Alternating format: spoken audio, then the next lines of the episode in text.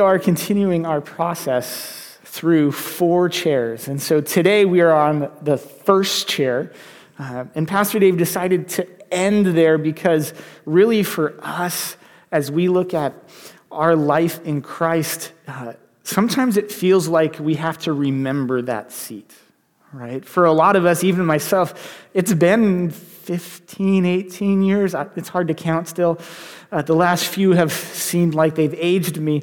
Um, but we've come from kind of an infancy where God has transformed our heart, right? He made us alive in Him. And He's grown us up with Him kind of through infancy and kind of that ignorant, selfish side of, of faith into being a young adult and an adult. And last week we talked about that movement into grandparenting. And as we look at grandparenting, that, that's, the, that's the place where we really start to show how we sacrifice, how we die of ourselves for the sake of others. Not just in trying to cast off the sin and the idols and those things that stand in the way of our relationship, but really to cast off anything that's going to stand in the way of us finding and reaching the folks who are in chair one. And so, as we do that, we want to kind of remind ourselves how to use a clicker.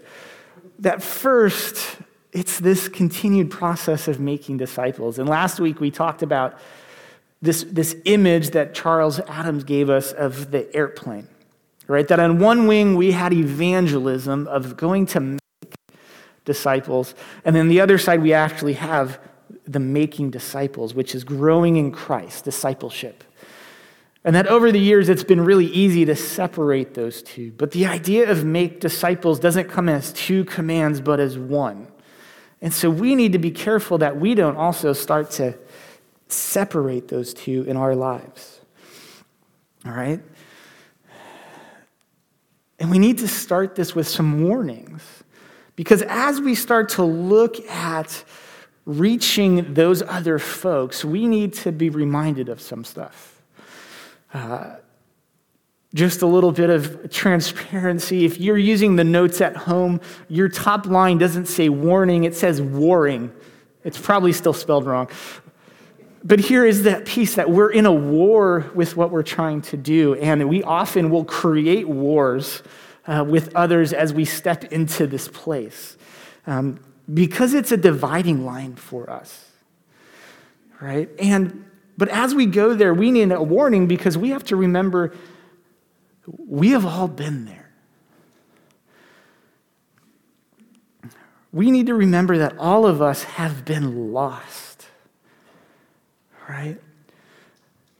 I want you guys to think, and, maybe this is easier for me because I get lost all the time, all right? Uh, a few years ago, this was probably, I don't know, maybe not the last one, but the most memorable lost story.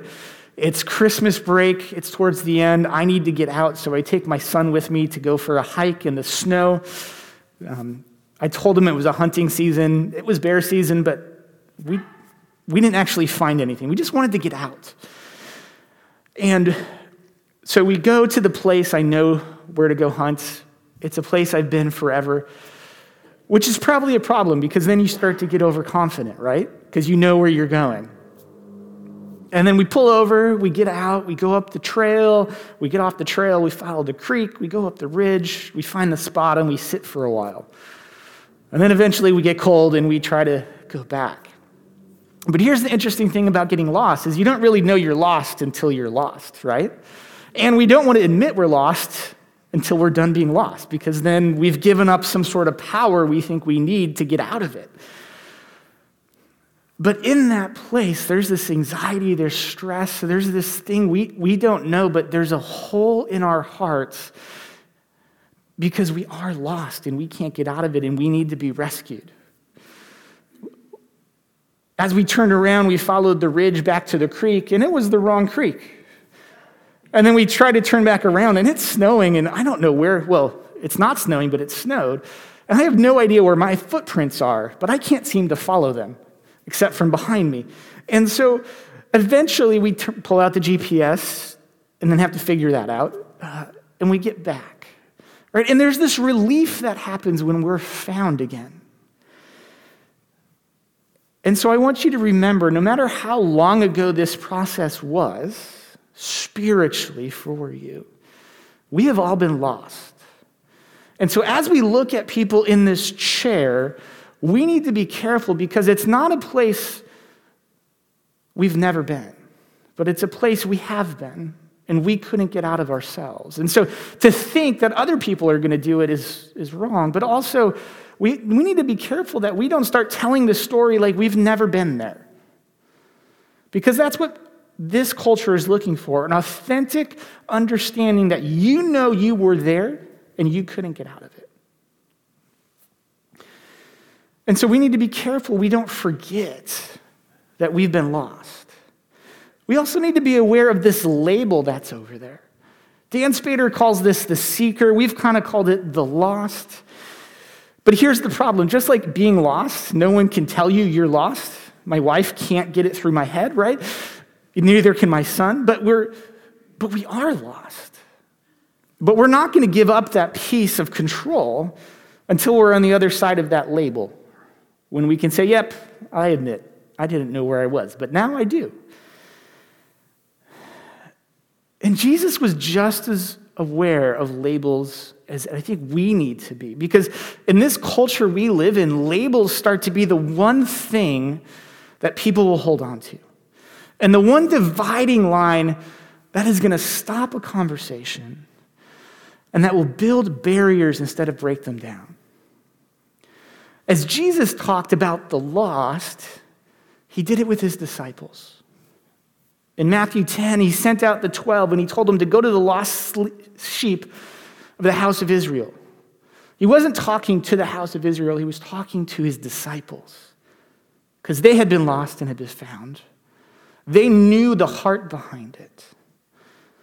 And so we need to be careful as we talk about whoever is in this chair that one, we've got a connection because we used to sit there, and two, that if we label it, we're going to create a dividing line. In Luke chapter 19, Jesus again is calling to his disciples, and he had just called Zacchaeus down from the tree. And Zacchaeus' response, just as he came down, is the same, his repentance goes out, right? He starts to say, I'm going to go pay everything back. I'm sorry. There's forgiveness, there's this movement. And here's the interesting piece that if Jesus had told him in the tree, You're lost, come down, I'll tell you the way, it probably wouldn't have ended the way it did. But he calls him down. He hears Zacchaeus' heart. And then he says, For the Son of Man came to seek and save the lost. So it's not until someone is found can we actually use a label to help identify some of that. And so, again, there's not too many places that Jesus is using these terms. And so we need to be careful with our labels as we use them as well. And not in these notes here, but one more. We need to be careful because Jesus knows and we don't.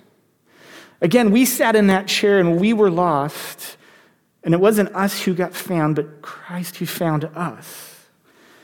If we look at John chapter 2, in verse 23 says this Now, when he was in Jerusalem at the Passover feast, many believed in his name, and when they saw the signs that he, that he was doing, but Jesus, on his part, did not entrust himself to them because he knew all people, and he needed no one to bear witness about man, for he himself knew what was in man. Jesus is very careful in this process because he knows the difference. And so, as we enter in this place, we need to recognize that one, we didn't know we were lost until we were found.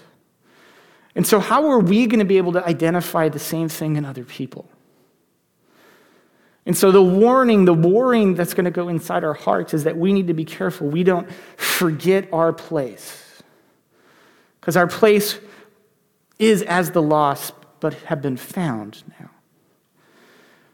We need to make sure our story is one of not always being on this side of that chair, but having been sat in that chair.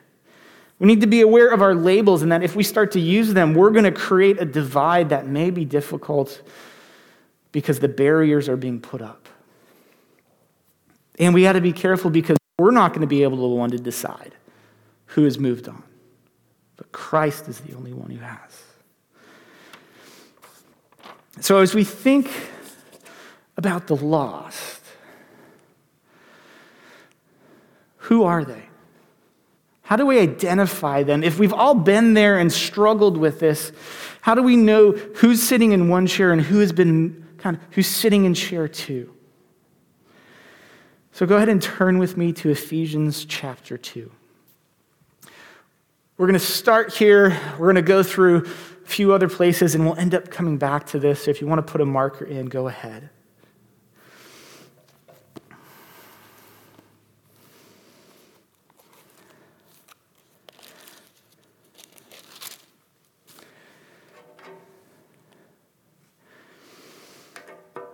Starting in verse 1. And you were dead in the trespasses and sins in which you once walked, following the course of this world, following the prince of the power of the air, the spirit that is now at work in the sons of disobedience, among whom we all once lived in the passions of our flesh, carrying out the desires of the body and the mind, and were by nature children of wrath like the rest of mankind. So again, we start with this place that we are just like them all right? But there's a difference. They are dead, and we are alive. It's the work of the Spirit in us and God moving, but they are both physically dead and spiritually dead and destined to eternity apart from the Heavenly Father. Dead is dead. They are dead walking in the world of the living instead of the living walking in the world of the dead. And here's the hard part as we think about the dead, they are following the ways of this world. As the scriptures has walked us, that there is a power, there is a culture, there is a current around this world that will lead away from life and only leads to death.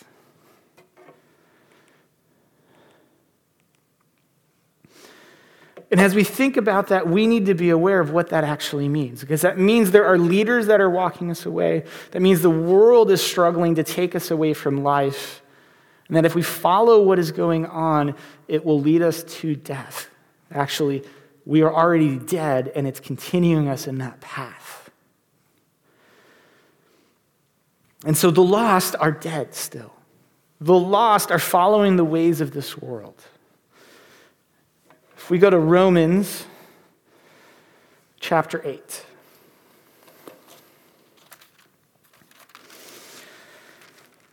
Verses 5 through 8. For those who live according to the flesh set their minds on the things of the flesh. But those who live according to the Spirit set their minds on the things of the Spirit. For to, the, to set the mind on the flesh is death, but to set the mind on the Spirit is life and peace. And for the mind that is set on the flesh is hostile to God, for it doesn't submit to God's law. Indeed, it cannot. Those who are in the flesh cannot please God. So, as we look at who the flesh are, or that the, the lost are, they are still dead, right? That image doesn't leave us. And they're following not just the ways of this world, but they're following fleshly desires. So, this means there's a current that's in the world around us, but there's also a current in our heart that will lead us and continue on this path to death. That there's something inside of us that we need to be rescued from, not just in the world around us. And this leads to a hostility towards God. It's not very hard to go look at your news feed, your social media feed, just about any sign on the corner, there's a hostility to God in the world around us. And here's the piece the lost aren't seeing that as hostile, they're seeing that as the normal way because that is the way of the world. And not only is there a hostility to God, but there's this idea of not pleasing to God. And so, as we continue in this path, we need to recognize that the dead may look just like us. We can all read the scripture and try to follow a moral code that will lead us to some sort of self fulfilling righteousness that we think has answered and our rescue. But the problem is that it hasn't. What it really looks like is we know the right path, but we're leading with the wrong heart. We're listening to the, right, the wrong authority. And so, although they may have the, the mo- it might be the most incredible moral person you've ever seen, they are still physically and spiritually dead apart from God. Because it's not just about pleasing God, but it's about being obedient God. And so, to to, to be lost, to be dead, is also to be disobedient. Because there's a part of being obedient is not just knowing that you're following the moral code, but that you're following a holy, loving Father, the creator of heaven and earth. And for some, it's not even about following that path at all, but it's about doing everything to disobey God because we can. And for some of us who even think we're found we struggle with this perhaps even the most. This is part of my heart is that I know the right things to do. And yet, knowing the right things to do, I still struggle to be obedient in living them out in my life. And for those of us who have been found, who have been rescued, we call that the path of sanctification. Right? This idea that we have come and seen and God has transformed our heart, and as we follow God, we see all of those things we need to die of that we're not willing to give to God, that we'll let stand in the way in that relationship.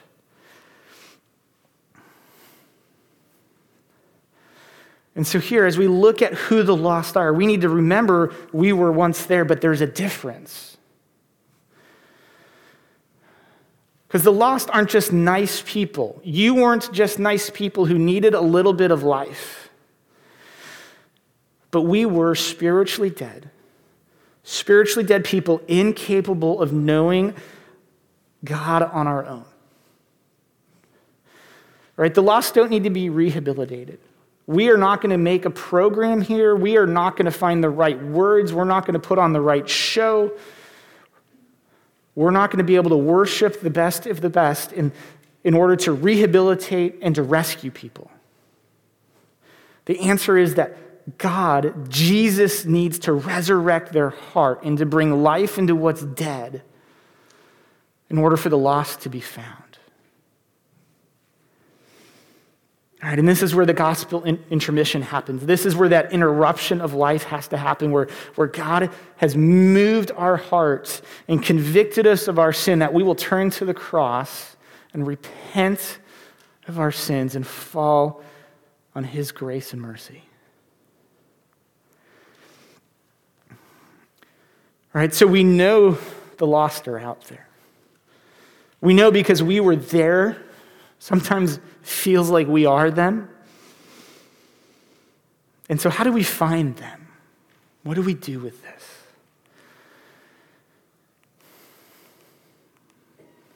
Let's turn to Isaiah chapter 28.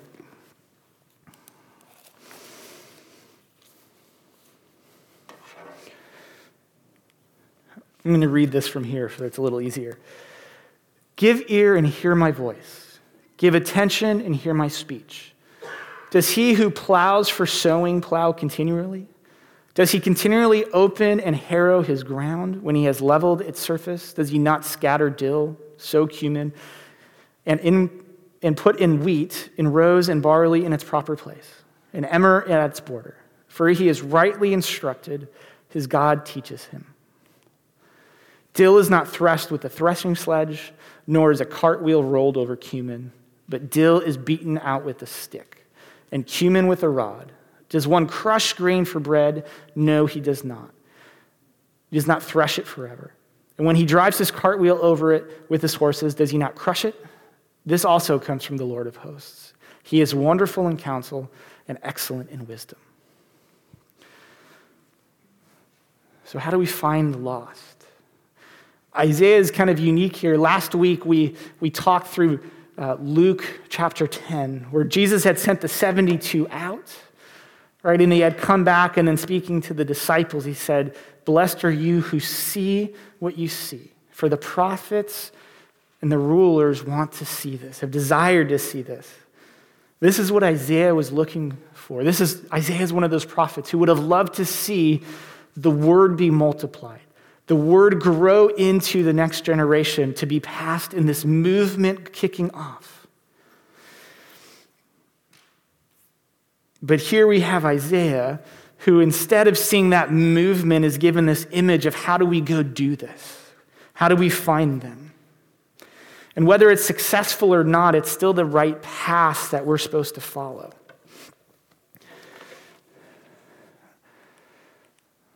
So we're going to run through a fun acronym that in the world, in the medical world, is about bringing back life. Right? CPR, cardiopulmonary respiration. Yes. CPR, I just know CPR. right? But we've been brought up in this process of how do we, how do we bring life back? And this isn't my acronym for this, and so the, the acronym is the same is we need to cultivate, we need to plant, and we need to reap. And so this idea of cultivation is about preparing right? Preparing the soil. As Isaiah, in Isaiah continues, right? Does he open and harrow his ground continually? Does he level its surface? Right? How are, how are we preparing the ground that the seed is going to be sown in? As we look at Christ's life, he spent 30 years from infancy to adulthood learning the culture he was embedded in.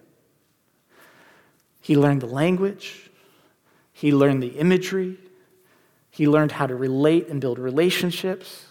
He learned how this, he learned the scripture. He learned who he was. Right? It was about cultivating who he was, but it was also about cultivating how do we engage the culture around us. Right? It's culture and context coming together so we can speak a language that the world will understand. Right? Jesus spoke in parables about, about farming right? About the temple, about things they knew about. I want you to imagine Scripture, if Scripture started saying, in, Jesus' parable was about texting. I'm pretty sure that at that point, no one's going to understand what texting really looks like. So, for us, how do we understand our culture and our context and the language of the world around this church right, of the relationships that we have with people to be able to cultivate for what happens next. Because we move on to planting. And Isaiah talks about how we, we sow cumin and we scatter dill and we plant wheat and rows and barley has its place and you put emmer or this other wheat around the borders.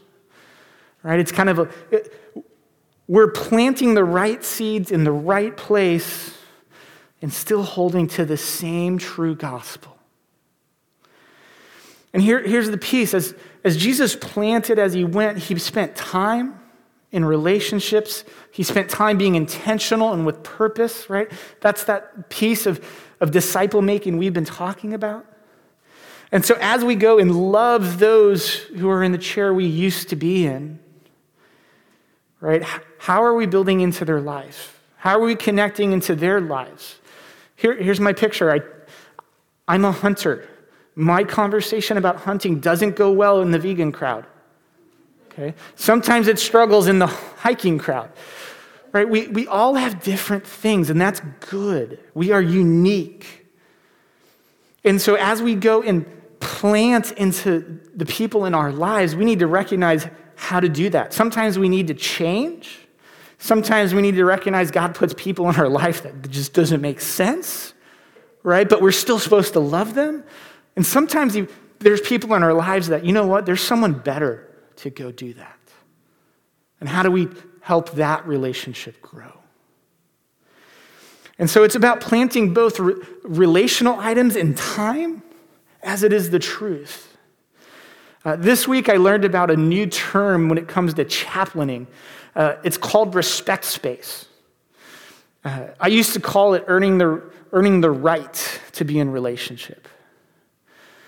Um, but I think this is a very good understanding for us. That as, as a chaplain shows up on scene and there's someone, whoever it is, uh, who's been a victim or traumatic, traumatized, um, they're in a space we don't get to just walk into. You just don't get to walk into anyone's life and expect to understand because, again, we are uniquely created.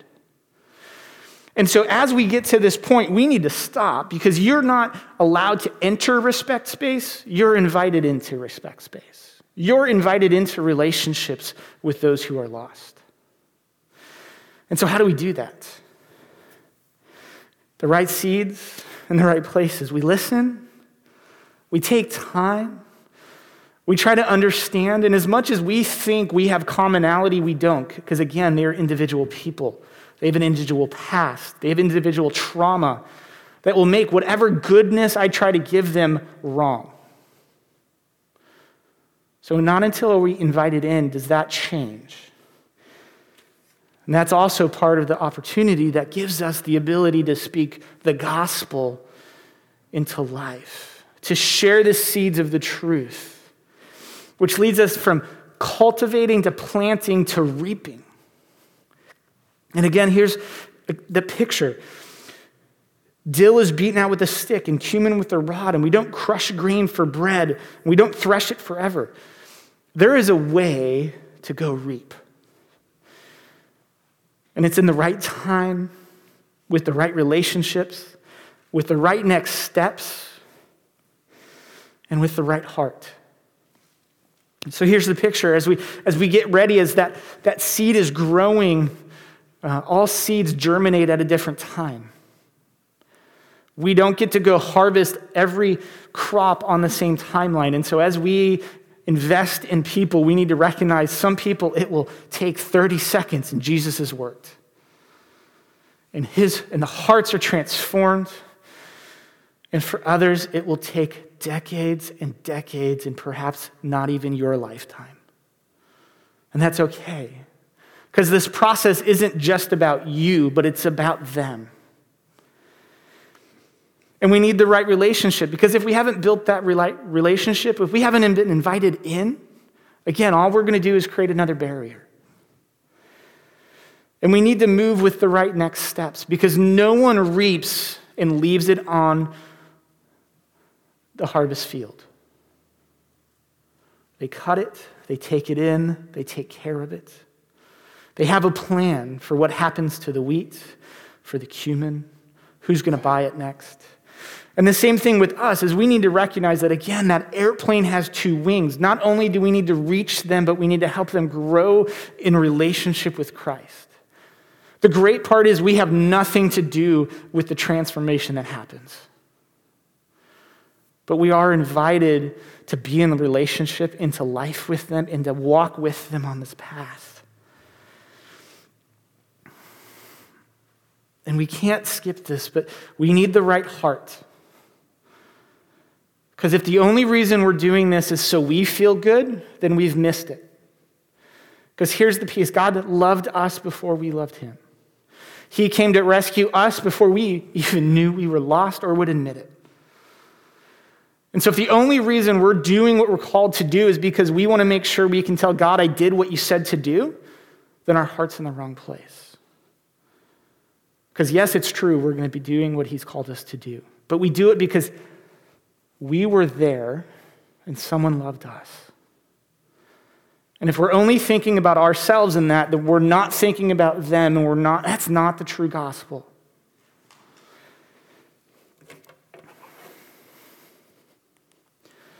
So, how do we know this is going to work? We know there are lost because we were lost. We know how to find them because someone found us. And they didn't give up on us. It took years before I would recognize even a call to ministry, let alone a call to a transformed heart. And I grew up in the church. So, how do we know this is going to work? So, let's go back to Ephesians.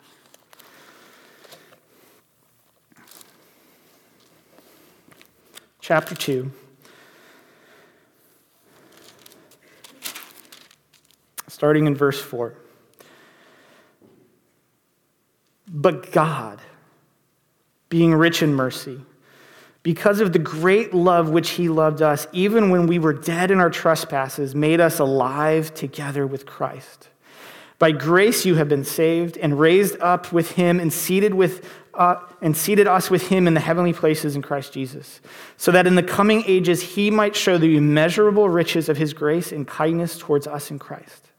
For by grace you have been saved through faith, and this is not your own doing, but it is a gift of God not a result of the works, so that no one may boast. For we are all his workmanship, created in Christ Jesus for good works, which God prepared before him beforehand that we should walk in them. We know it's going to work because it's a movement of God. But God happened. But God transformed. But God sent his son. And you know what? If it worked in your heart, why was it not going to work in anyone else's heart? So, why would we think, why would we limit our ability to reach them just because we don't think we can? Because it's a God thing that's going to happen. And we know it's going to work because it's completely motivated by love. If we do this because it's about us, then we're going to do it probably not well, although God can do incredible things with what we think isn't good. But love is going to be what changes it. That's what happened in us again. And we know it's going to work because it's a product of a healthy body. Right? Jesus keeps using these images, and God uses these images of plants and things that grow because healthy things reproduce. The, the difficult thing about COVID has been the number of, of emails and articles about how to deal with COVID, how, how this has helped me, how to prepare. As soon as we think we have an answer for health, we share it with the world. We share the joke. We share those things that have meaning something to us. And we know that God has made these healthy things to reproduce, and that they share and they invite in. And so we know this can happen because it's happened in us.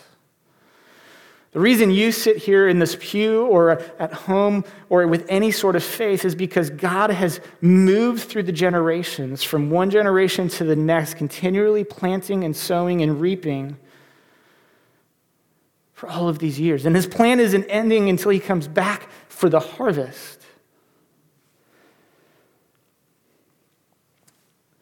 So, as we think about what's coming next,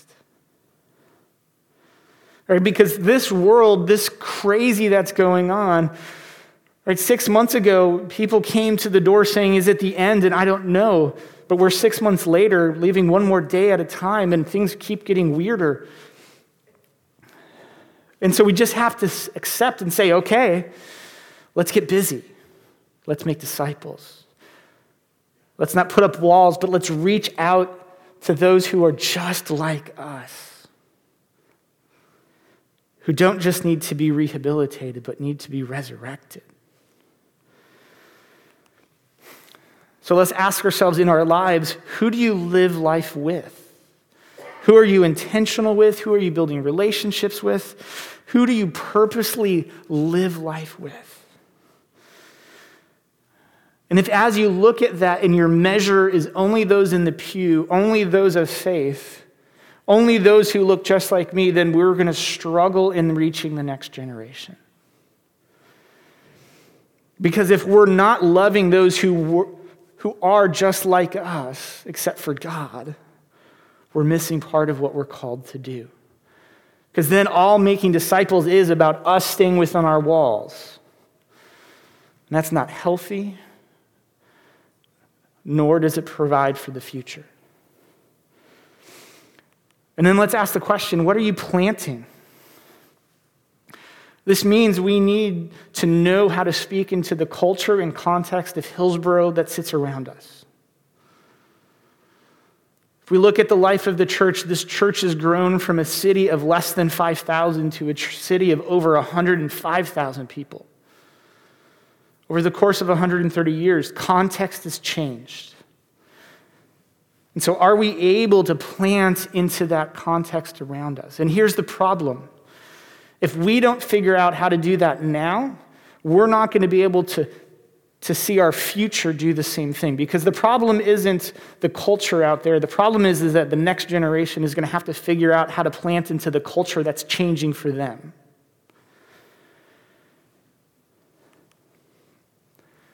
And then what are you reaping? The saying goes, we reap what we sow, and I think it's true. And we need to remember that we should be reaping what we sow, right? Yes, we're part of that process. We need to be engaged in it, not just to go out and harvest the field, but to be called to all of it. And if reaping seems easy to you, then I'll challenge you by saying it shouldn't be. Because to me, it's probably one of the hardest things I think I can do, and I don't think I do it well. Because here's the problem is I know and sometimes I feel closer to that chair than I do to being in the others. And at some point someone challenged me and encouraged me. And I know it takes time to, to be able to speak into relationship, to be invited in. And I may only have one opportunity. Because do you know what? There is a hostility to God. There is a desire to follow the ways of this earth. There are dead people who will remain dead. And so it should tug on your heart because that may be the one opportunity. God is still going to do incredible things, but we should feel like we've got an impact. And we should feel like we should be more worried not about that we tried, but was it successful? Because what's at risk is not your position with the Heavenly Father, but the eternal future of the lost is what sits on it. And so, if we're more worried about our position versus theirs, we're not in a healthy place.